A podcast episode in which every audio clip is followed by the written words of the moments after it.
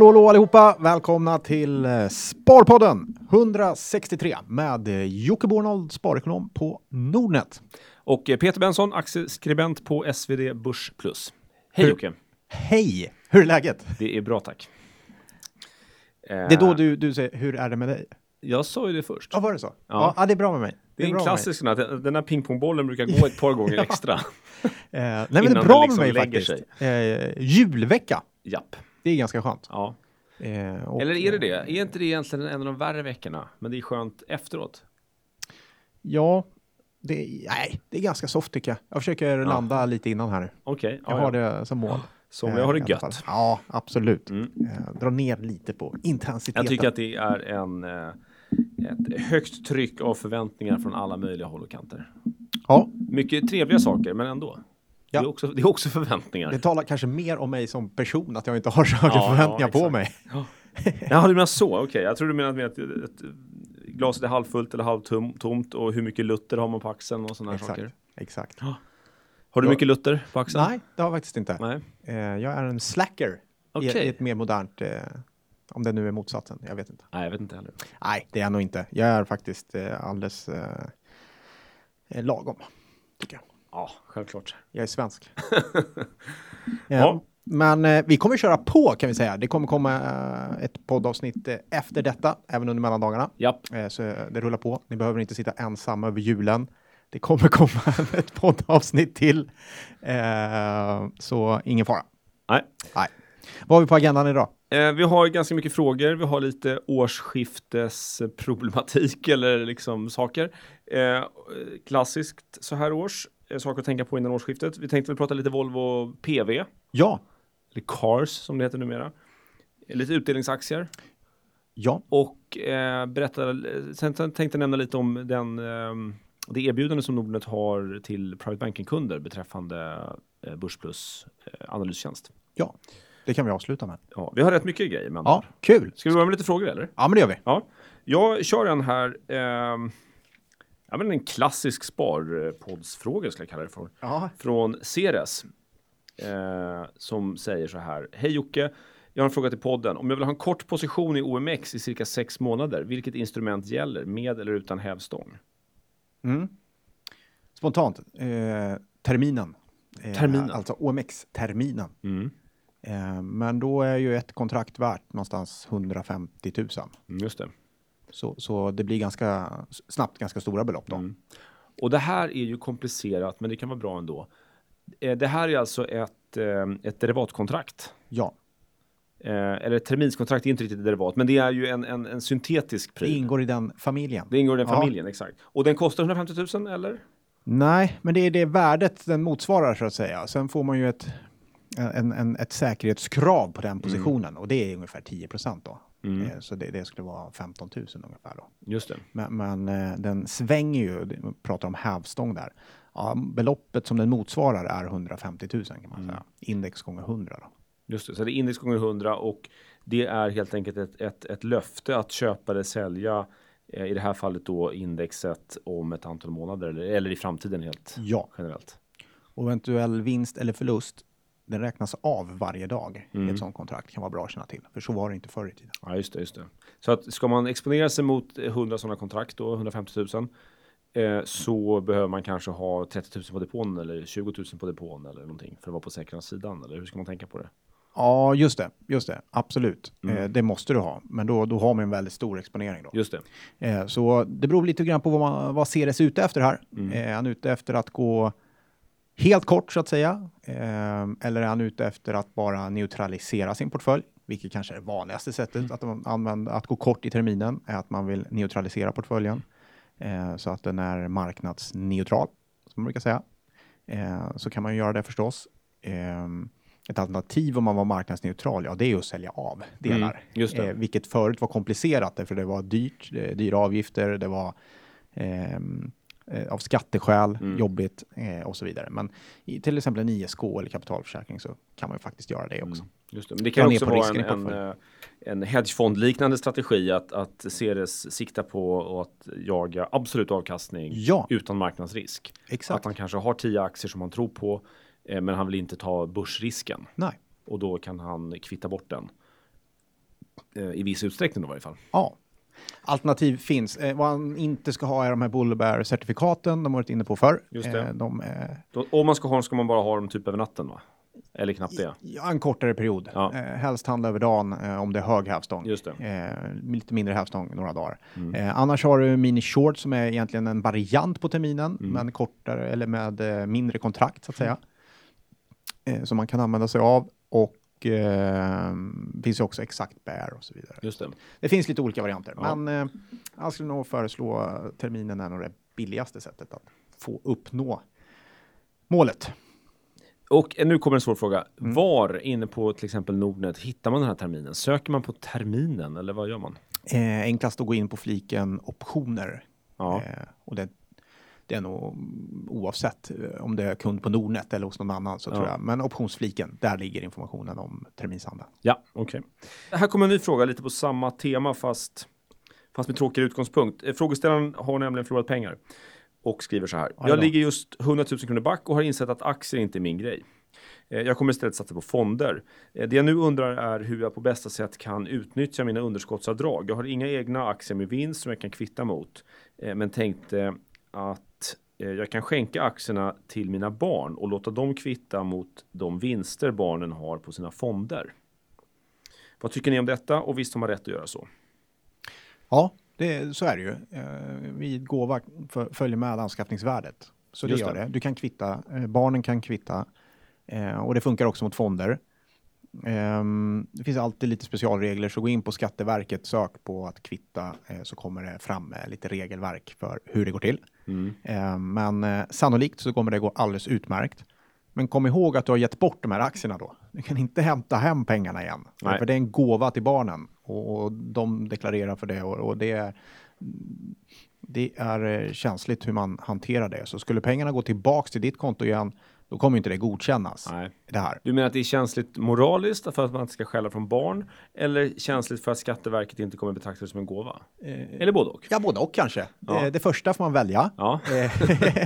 Eh, eh, och och, och på, på fråga A får man välja. Ja. Eh, Och på fråga B så skulle jag säga att Skatteverket kanske inte tycker det är en, Nej. en gåva, helt Just det. enkelt. Och då, då, då spricker den. Då. Mm. Eh, Men annars så, så väljer man att ge bort dem eh, och eh, då kan de sätta in pengarna i en ISK och fortsätta. Så det Mm. Just är, om man ändå kan tänka sig att ge bort pengarna så är det en bra strategi då. Ja. Det är ju väldigt trist att torska 100 000 kronor, men det är väldigt klokt att dra den här slutsatsen att eh, man, man kanske gör bättre i att satsa på fonder istället. Eh, det är ju, eh, Ja, men det är ju någon slags det styr- O. Det är ett liksom. styrkebesked att, att känna att nej, det här var inte min grej. Nej. Sen kan man ju i ett annat skede kanske funka bättre. Mm. Eller, men eh, nej, det är inte för alla. Det krävs lite mer eh, jobb och engagemang. Mm. Och det. tid och intresse och, Ja. och kanske även kunskap ibland. Men, Ja. men det, är- det, det är många saker som krävs. Absolut. Och tur.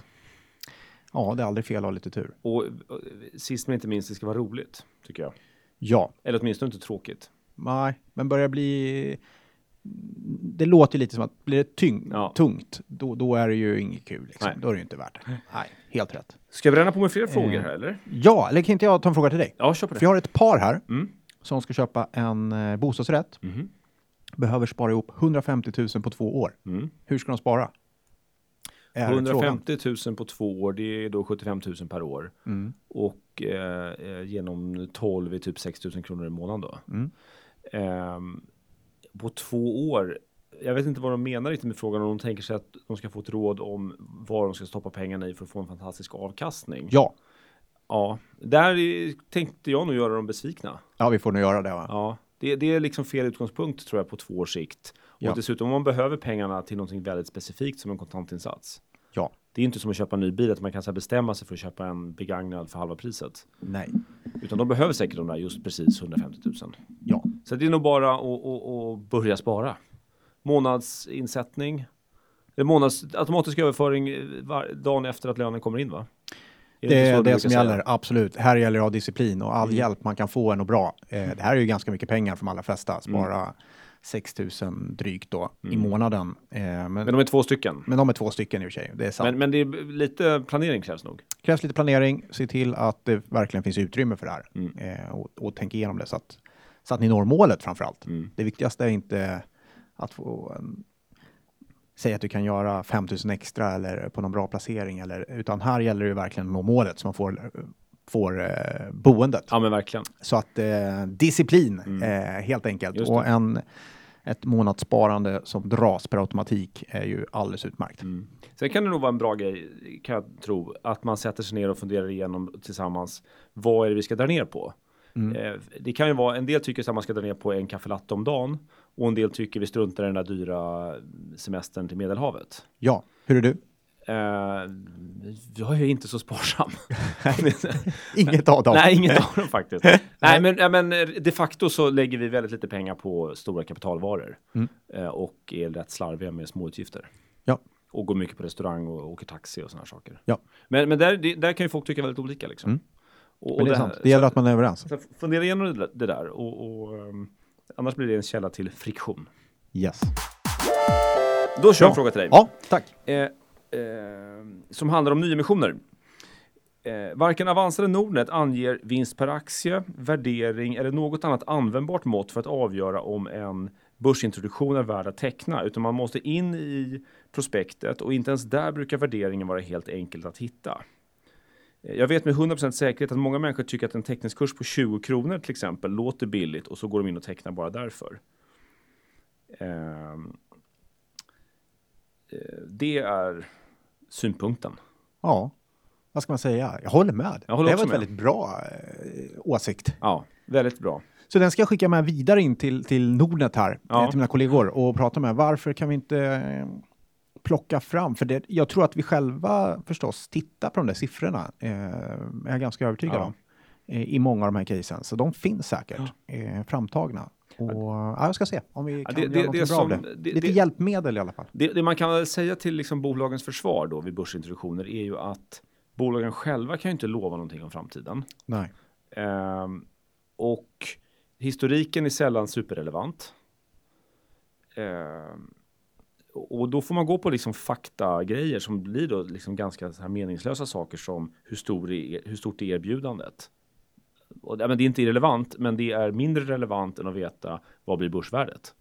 Ja. Det är en ren faktagrej. Det borde man, det borde man kunna Verkligen. hosta ur sig kan jag tycka. Verkligen. Men det handlar ju ofta mycket om att jämföra med andra i branschen som är noterade. Och, det man helst skulle vilja ha det är någon slags P tal eller värderingsmått. Mm. Eh, men det är rätt svårt. Ja om det bara ska vara från bolaget, då kommer det behövas någon, någon så att säga, tredje part. Någon mm. investmentbank eller någon analysfirma eller någon som Börsplus eller alltså någon, någon, någon som har tittat på det här och gör en bedömning. Just det. Eh, eller så blickar man bakåt, men de siffrorna kommer vara halvirrelevanta oftast. Mm.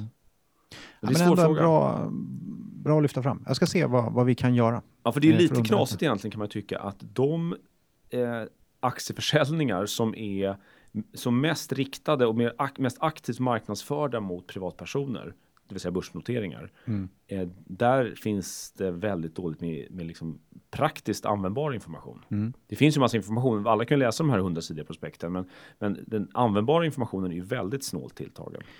Hade varit bra om det fanns i fondvärlden finns ju ett fondfaktablad. Ja. Och det är någonting som man måste skriva tror jag. Det är faktiskt något som eh, EU har bestämt. Mm. Eh, och en, en, bra grej, de ser likadana ut i hela Europa tror jag. Det är samma krav på dem i alla fall. Så kan ja. liksom jämföra fonder och det, det finns vissa nyckeltal och så där. Och det, jag pratade lite om, om eh, nyemissioner i, i Dagens Industri tidigare i veckan mm. och, och handlade lite grann efter den här Volati mm. eh, affären eh, och hur man kan förbättra och så där. Jag tycker här finns det en bra möjlighet för Svenska Fondhandlarföreningen som är en sammanslutning för banker och, och aktiemäklare och allt vad det är. Att kanske göra någon standard. Man skulle mm. kunna ta fram någon standard som är en, en första sida på en, en sån här åttasidigt eh, prospekt mm. som lyfter fram lite nyckeltal, lite faktiskt. Mm, absolut. Eh, det finns mycket att göra här. Ja. Man skulle också kunna tänka sig att branschen gör någon, i, ett, i ett vidare grepp en standardisering mer kring det här med noteringar. Mm. Och, och, så det blir lite tydligare. Det blir lite mm. otransparent som det är. Ja, det är svårt. Um, men det är, ja. Bra synpunkt. Okej. Okay. Bra fråga. Uh, här kommer en till krånglig fråga, eller om ett krångligt ämne, lite spännande ämne. Ja, strunt samma, jag kör frågan. Skjut! Skjut. Eh, det är spännande att se vad som händer i Hexagon. Så otroligt märkligt att eh, han, alltså Ola Rolén, smäller upp en vräkig hemsida för sitt Cypernbolag. Man hade förväntat sig att han snarare skulle vilja ha låg profil på det där. Vad tror ni? Alltså det här handlar om det som var uppe för några veckor sedan då att eh, Ola Rolén, eh, vd för Hexagon och numera typ miljardär va? Ja. Eh, eh, har sina pengar på Cypern och, och presenterar det som att det är någon slags eh, avancerat eh, kapitalförvaltningsbolag som han har där. Just det. Men bland annat Svenska Dagbladet har beskrivit det mer som att det är eh, eh, ett gäng avdankade revisorer som gör det här tillsammans med hundra andra uppdrag. Och det är en ren front så att säga. Ja. Ehm, Men vad tror du? Var, varför har han det här upplägget? Eh, Alltså det först- kommer ju någon grafisk bild i Svenska Dagbladet över hur, hur eh, eller en grafik på eh, hans upplägg. Det är rätt komplicerat. Det är Ja. mycket bolag, det är mycket ehm, så här, eh, box i box, eller vad säger Mm. man? Ask i Eh, ask och- ja, ask, visst. i ask ägande och, och allt vad det är. Ja, Eh, men sådana här offshore-lösningar, det är ju de gånger jag pratar med människor som, som har erfarenhet av sånt här så är det ju att de börjar med det här någon gång, eh, det finns någon kostnad angivet och de tänker sig hur mycket de ska spara. Men det bara växer och växer och växer. Mm. Och det är inte sällan det har blivit så att, när, när, att de till slut är så trötta på hela den här apparaten att de liksom flyttar hem allting. Nej. För att Sverige har blivit ganska bra skattemässigt Ja. om man är väldigt förmögen. Eh, och de här offshore-lösningarna blir bara knöligare och knöligare och man ska ha 71 olika lösningar. Och, och, och det finns massa rådgivare som då eh, väldigt mycket handlar tror jag om att eh, de ger råd som handlar om att de själva får massa arbete att göra. Ja. Eh, men Men jag tror ju ingen tror att Ola Rolén gör någonting olagligt i den här lösningen. nej, nej, det är ju alltså rent Det är liksom- generellt så är eh, offshorebolag och hej och hå, det är ju inte olagligt. Nej. Sen är det väldigt många som tycker att det är omoraliskt och det kan Ja. jag till viss del absolut hålla med om. Mm. Men det, men det är ju en gränsdragning såklart. Liksom. Tror, men Ola förstår ju själv att det finns frågetecken kring sådana här lösningar. Ja. Eh, varför tror du han väljer att göra det ändå? För det, kan, det, det är någonting som jag funderar på. När jag ser alla de här bolagen Ja. och hela den här lösningen så undrar jag, är det värt det? Han är ändå en av Sveriges mest hyllade näringslivsprofiler. Blir den här väl- frågan, är inte den, tror inte han, är den, är den inte jobbig? Han kanske inte ens tycker det är jobbigt. Han kanske inte bryr sig att det här Nej, ifrågasätts ingen eller? aning. Men han flyttade till London för ganska många år sedan och sen så Mm. bodde han ju på pappret i Hongkong. Fast han hade familjen kvar någon annanstans och, och det var ju någon, någon eh, Och en diskussion med Skatteverket? Eller? och en ganska konstig grej med att Hexagon ägde hans villa i Saltsjöbaden och vem bodde där egentligen och hur var det med den Just. saken och si och så. Men eh, ja, nej, låt oss strunta i att spekulera i hur han är psykologiskt funtad. Men han har det här och men det som har hänt är att de då har, har liksom rig, rampat upp det med någon slags presentation av det som ett avancerat stort fondförvaltningsbolag. Och det, en gissning jag har är att det beror på att eh, framförallt England, men även många andra länder, de håller på att skärpa de här reglerna väldigt mycket för hur de betraktar offshorebolag. Att de har mycket högre krav på eh, vad som krävs för att man ska få säga att sina tillgångar ligger i ett offshorebolag. Eh, och klarar man inte de kraven då kommer engelsmännen säga att nej men eh, vi struntar i vad du säger. Vi säger att du har de här pengarna hos oss och vi tänker ta skatt på det. För du bor i England. Eh, så vi säger att det här är engelska saker som vi tänker beskatta. Och då måste man då eh, som förmögen offshorebolagsägare antingen Ja, man måste förhålla sig till det där helt enkelt. Ja. Och det många gör då är att de sätter upp små sådana här Potemkin-kulisser. Ett litet så här teaterspel med, vi låtsas att vi har en verksamhet på Cypern. Fast den egentligen bara är en brevlåda och någon revisor som stämplar saker. Mm. Så det kanske bara är en liten teaterpjäs. så det är ingen pansarkryssare? Eh, Potjomkin? Ja, Potemkin var väl en eh, rysk greve som skulle eh, stila inför Katarina den stora och visa upp hur, hur välmående hans ägor var. Så han byggde upp eh, kulisser av välmående bondbyar som hon kunde åka igenom och se, gud vad bra de har det. Okej, I först Potemkins eh, se där. eh, regioner. Jag tänker lite på den här filmen, pansarkryssaren Potjomkin. Ja, men det är samma det gubbe. är samma gubbe då. Det är samma gubbe. Jag tror han erövrade möjligen Krim alltså. Ja, just det. De är i Odessa. Ja, Eh, ja, spännande. Kri- Krim är delar av, av, ehm, eh, av Ukraina. Så han var en viktig man på många Ja. sätt då. Just det. Men Eh. ändå kulisser. Ändå kulisser. Haha. Precis. Eh, det är lite tråkigt eh, att fokus hamnar här, kan jag tycka, på en kille som gjort väldigt mycket bra. Verkligen. Eh, men eh, frågan eh, till dig från mig. som aktieägare i Hexagon, Mm. ska man spela någon roll? Spelar det här någon roll för bolaget? Ja, jag tycker det är extremt störande. Mm. Jag tycker det är oerhört störande för att han har under årens lopp sålt aktier i Hexagon för hundratals miljoner och byggt upp en jättestor privat förmögenhet. Ja. Eh, och jag tycker en jätteviktig fråga är eh, eh, var har ledningen sitt fokus? Mm. Och den frågan blir viktigare och viktigare desto högre värderingen är eller desto högre risken är Mm. i, i ett bolag. Och så att hög värdering, hög risk, då är det superviktigt att de har laserfokus på bolaget. Och det här betyder ju, jag tolkar det här som att han har laserfokus på att spara skatt på Cypern eller vet, massa andra saker. Mm. Så, ja, jag vet inte. Vi får se. Ja, ja, ja, men det är inte en moralisk fråga utan det är mer Nej. bara en, en, en strikt analytisk fråga. Ja. Liksom. Mm. Ehm, men nu, klart, nu är Hexagon så stort att han kanske kan hålla på med sin skatteplanering och bolaget ändå rullar vidare. Eh, och vissa tror att han kan gå på vatten och göra allt. Mm. Jag hör inte till dem. Nej, Jag tror faktiskt inte att det är så många som kan gå på vatten. Nej. Eh, jag har aldrig provat, Nej. eh, så jag vet inte. Eh, spännande. Det lär Yes. väl eh, dyka upp mer eh, kring den frågan. Kan man Eh, möjligen. konstatera. Du, Har vi några fler frågor? Är vi klara där? Jag tror att vi är klara med frågor va? Ja, vad bra. Du, Volvo Cars.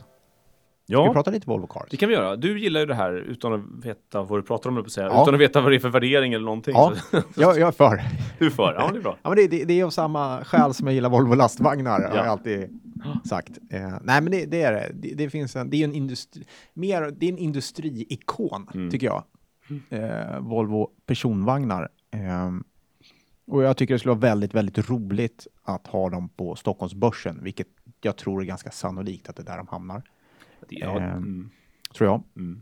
Eh, hoppas det. Eh, och det vore väl väldigt, väldigt roligt. Sen till vilket pris, eh, om det eh, är någonting att investera i, ja det får man väl se. Men nu pratas det om en värdering på 50 miljarder.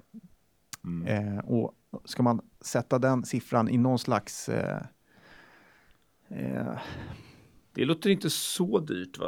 Omsatte de 130 eller någonting sånt där. ja, det kanske de gör. Och Eh, de marginal så, på de skulle 6 procent. i år tjäna 7-8 miljarder va? Eller om jag såg fel där, jag kommer inte ihåg. Mm. Jo, Ja det kan ju stämma. Ja, Ja, det det, kan stämma. stämma. Exakt. Kanske 120 miljarder och så blir det Ja. 8 miljarder kanske i, i rörelse. vi får se var värderingen landar. Men jag Ja. konstaterar att de såldes för 50 miljarder till Ford en gång i tiden. Mm. Då är vi nere på 99 tror jag. Mm. Kan det ha varit det? 1999 som de såldes till Ford. Eh, sen såldes de ju av Ford till eh, Geely, Mm. 10 miljarder.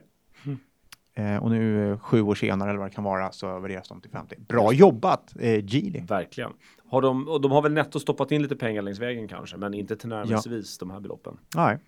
Eh, så det är ju ganska snyggt. Ja, Och nu, och nu kommer in ett gäng, eh, ett gäng eh, nya ägare i bolaget. Mm. Och vi alla är ägare. AP-fonden, en av AP-fonderna gick in idag. Just Eller det. ägare, men ja. Jo, så ska man väl se det. Preferensaktier. Ja, det är Eh, ga- ganska skumt tycker Så jag. det är gränsfallet. Ja, men alltså preferensaktier i ett dotterbolag. Alltså det här är ju dotterbolag till Geely. Mm. Eh, bestämmer de sig för att styra verksamheten på ett visst sätt så kanske vinsten i Volvo bara försvinner och då är ju de där preferensaktierna helt värdelösa. Mm. Det är väldigt förtroende. Ja, eller så är det väldigt uppstyrt. Eh, Ja, det kan det ju också vara. Mm. Det kan det ju också vara förstås. Tror du det är en ren tillfällighet att eh, det är tre svenska försäkringsbolag och eh, pensionsstiftelser som eh, köper bolaget? Kan de ha varit med ganska länge på den resan eller nu väljer att gå in? Du menar att de har haft diskussioner länge Ja. eller? Ja. Nej men det är absolut så att de går till svenskar först. Mm. Det tror jag. Alltså om du är Geely som äger Volvo, då har väl bara två saker att välja på. Eh, kineser eller svenskar.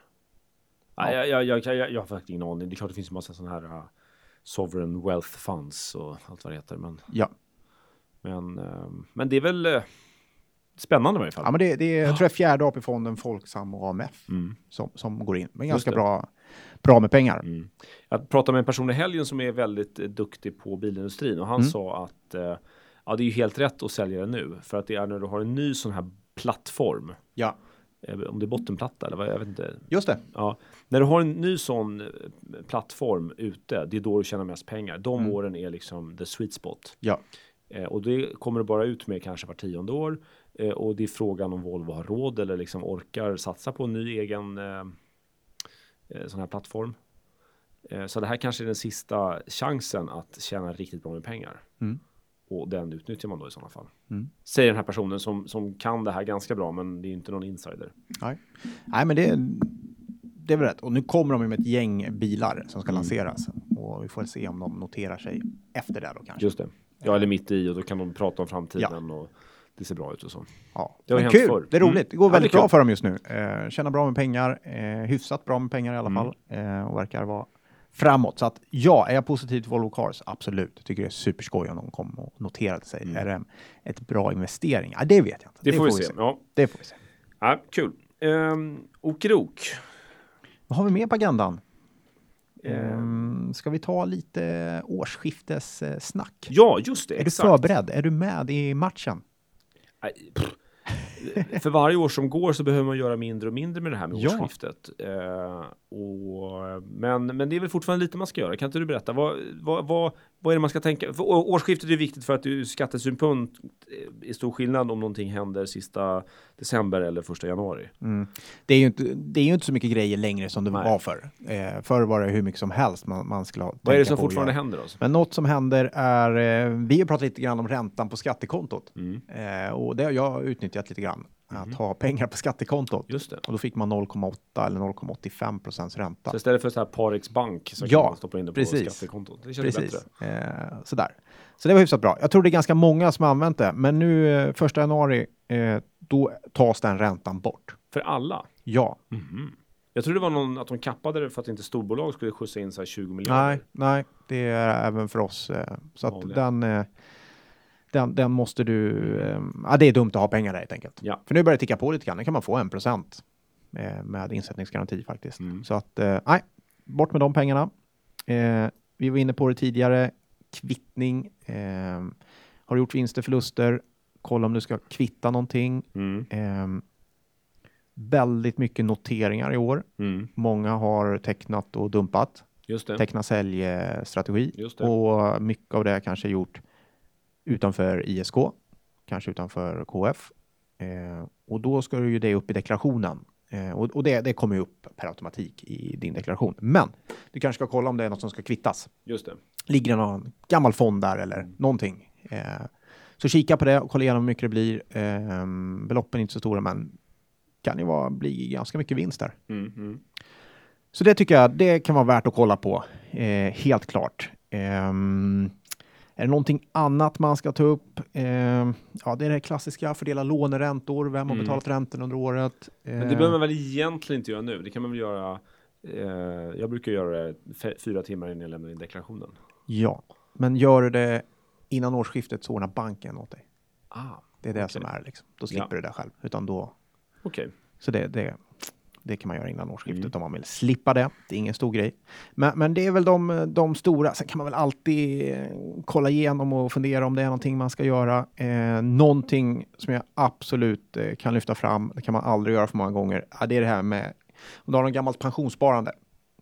Eh, jag hoppas att ingen har det längre nu, men det här med IPS framför Mm. allt. Eh, privat pensionssparande, du har inget avdrag där längre. Har du noll avdrag eller var det så här 2000 spänn och helt meningslöst? Jag tror det är borta nu faktiskt. Ja, okej. Eh, det är borta nu. Eh, men, och det är det så här, det finns ju lite tid kvar. För dig som inte har tjänstepension, Mm. eller kanske jobbar som egenföretagare, eller, då finns det ju faktiskt möjlighet att göra ett avdrag fortfarande. Eh, och då, då, då tycker jag att man ska um, kolla om man inte ska göra det. Du får göra ett avdrag upp mot 35 procent av din inkomst. Eh, maximalt strax över, ja, någonstans knappt 450 000. Mhm, Just det. Eh, Så om du vet med dig att du inte har tjänstepension, ja då kanske du ska fundera på den då. då. För där finns möjligheten kvar. Mm. Men det är framför allt Ja. meningsfullt om du ligger över brytpunkten. Ja, Det, det är lite mindre meningsfullt annars kan jag tycka. just det. Men, Just det. ehm, mm, ja men bra. Mm. Eh, jag, jag det har, det jag, finns lite grejer att titta på. Mm, ja men bra.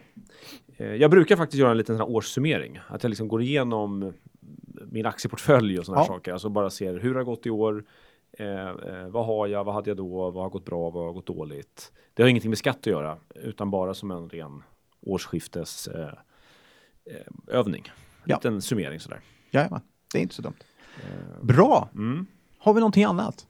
Eh, nej, jag tror inte det. Jag tänkte vi kanske, jag, jag, jag vill bara... Du vill ju pusha. Ska jag avsluta med din push? Jag tänkte bara informera om helt enkelt att, att Nordnet har en, ett generöst erbjudande till alla Mm. private banking-kunder. Eh, så alla som är private banking-kunder hos Nordnet har möjlighet att få SvD Börs Plus i sex månader gratis. Okej. Det är genant bra egentligen. Ja. Eh, för vi tar ju ganska bra betalt, vi tar ju 390 kronor i månaden. Så Mm. att det där är ju värt då, ja men nästan 2-4. Som Nordnet bjussar på, om man är private Alright. banking-kund. Så eh, vi drog igång den där lilla kampanjen för någon månad sedan, eller några veckor sedan, och eh, den löper ett litet tag till. Ja. Det kan vi tipsa om. Snyggt. Mm. Jag tror att det här var Sparpodden eh, 163. Jajamän, Ha en riktigt, riktigt trevlig helg allihopa. och god Eh, jul, Ja. får vi säga. Hörs vi på andra sidan höll jag på att säga. Så hörs vi mellan dagarna. Ja, Eh, ha det så gott allihopa. Hej hej! Hej hej! Be